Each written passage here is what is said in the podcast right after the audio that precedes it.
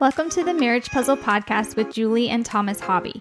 We are marriage coaches who help couples with pain points about money, intimacy, and communication go from being overwhelmed to being secure in their marriage. If this is your first time listening to us, thanks for checking out our podcast. And don't forget to subscribe and leave us a rating and a review.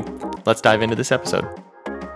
Hey everyone, last week we talked about enhancing your relationship love map. And part of being able to move forward and grow in your relationship is finding where you currently are on your relationship love map and then learning how to get better from there. So, we gave you some exercises on how to enhance your love map from the book that we're going through right now um, called The Seven Principles for Making Marriage Work but we just touched the tip of the iceberg last week. So, um, of course, the book goes into greater detail of those ac- exercises. So, make sure you go get your copy if you haven't already from our website at marriagepuzzle.com/books. And then today in this episode, we're talking about the second principle for making marriage work, which is nurture your fondness and admiration. Yeah, it's going to be a good episode to dive into. And uh, fondness is affection or liking someone, liking of someone, um, and admiration is your level of respect and approval for another per- person. Uh, both of which, in this case, are referring to your spouse, of course, because this is a marriage podcast and that's what you're going to get here. Um, so, John Gottman explains that all couples go through times of annoyance with each other. Uh, I would I would even add to that probably on a daily or weekly basis in, yeah. in most cu- cases of couples. Um, but the difference between happily married couples and not so happily married couples is often their level of fondness and admiration for one another. The happily married couple has built a foundation of fondness and admiration, and they still feel the person that they are married to is worthy of honor and respect, and they cherish each other. Because of this, they don't have thoughts of divorce or separation every time they get into an argument. Yeah, I love that. Just to say that again that the you know, they think think the the person they married is worthy of honor and respect and they cherish each other. Those yeah. are key words. That that key word worthy is huge mm-hmm. because you know if if you don't have that respect for someone you're not going to think they're worthy of it and so I, I mean i love that you emphasize that because that word is what sticks in my mind from that phrase. Mm-hmm.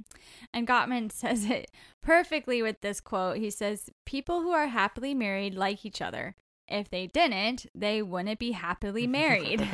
so, I mean, how true is that? And um, so the book has lots of questionnaires to determine the fondness and admiration um, of your relationship and see if it's a strength area or if it needs some uh, improvement. Yeah, and one way we like to describe this in our coaching is through an analogy we like to call deposits and withdrawals. So imagine your relationship with your spouse kind of like a bank account. You're going to have deposits and you're going to have withdrawals. And the uh, the goal is always to have more deposits than withdrawals. Um, and so uh, when you genuinely show your spouse that you appreciate them, you make a deposit. Um, these can come in forms such as, you know, uh, saying things like, I had fun at the party. Thanks for being with me. Or thanks for taking care of me when I was sick or uh, thanks for making coffee for me this morning. And that's so a, that's a big one. You're like, no, thank you yeah, for drinking for coffee. drinking the coffee. Yeah. Um, but on the other hand, when you get into an argument or say something critical of your spouse or didn't do something that you promised to do, these are going to be the withdrawals from your relationship bank account. Like I said, the goal is going to be to have more deposits than the withdrawals. And what you don't want is you don't want to have an overdraft on your relationship, quote unquote overdraft.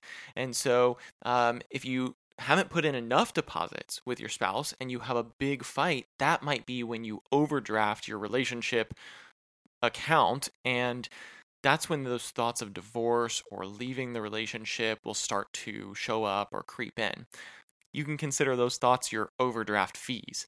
And if you're already having thoughts of divorce or leaving, your relationship account, so to speak, could be in the negative. And so you're going to have to immediately, you know, when if your bank account gets in the negative, what do you have to do? You have to immediately find a way to start making more deposits into it. So the same thing happens in your relationship. And so if you're if you're in the negative, you have to find ways to start making more deposits into your relationship. Yeah, and we've talked about um, love languages on here before, but I'm going to give you guys an exercise to do no matter what your love language is. Um, but especially if your spouse's words of affirmation, um, that's an easy way for you to express fondness and admiration.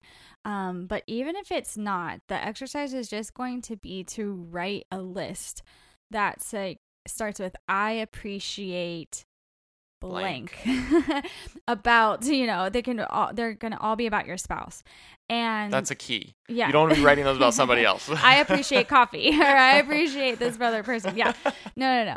But just like eh, the mindset here you know? Because you earlier you said that everyone's gonna have annoyances. Everyone's gonna have those triggers of you know, those cliches of like you left the toilet seat up or the toothpaste issues or whatever it is, but that shouldn't lead to divorce um, or even a fight. Once you've established the fondness and admiration, that's then that worthy of respect mm-hmm. that you should show your spouse. So I, it's really a mindset. So if you start your day, um, even if you can only write one thing each day, but I appreciate and then you fill in the blank. Um, and you don't necessarily have to share that with your spouse, although that would be a huge step of expressing fondness and admiration.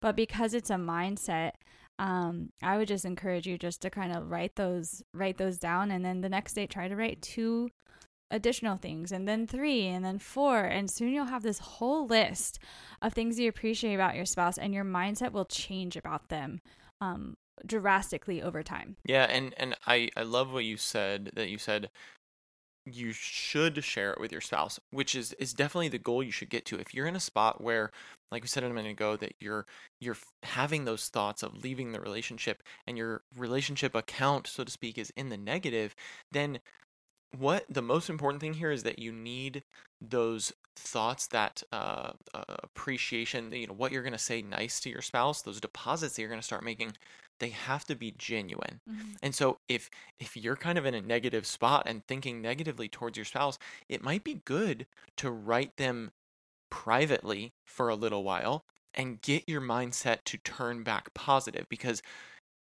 even even if you're putting stuff out there if it's not genuine then that's going to feel your spouse is going to feel that fakeness. It's going to feel forced. Mm-hmm. But if you write it first and practice it and change your own mindset towards them before you start sharing things with them, don't wait too long. Right. Because if you wait too long, then it's going to be just as bad. But if you give yourself a few days, if you if you make a decision today when you're listening to this, say, "You know what? I want to start thinking positively of my spouse." And you start writing those things, do it for a few days and then put something out there so that as soon as it feels like you can genuinely say something, put it out there. But you don't want it to feel fake. So I like that you said write it down first so you can kind of practice that internally and change your mindset towards them before you do anything. So, yeah, the most important thing here is just to start doing something.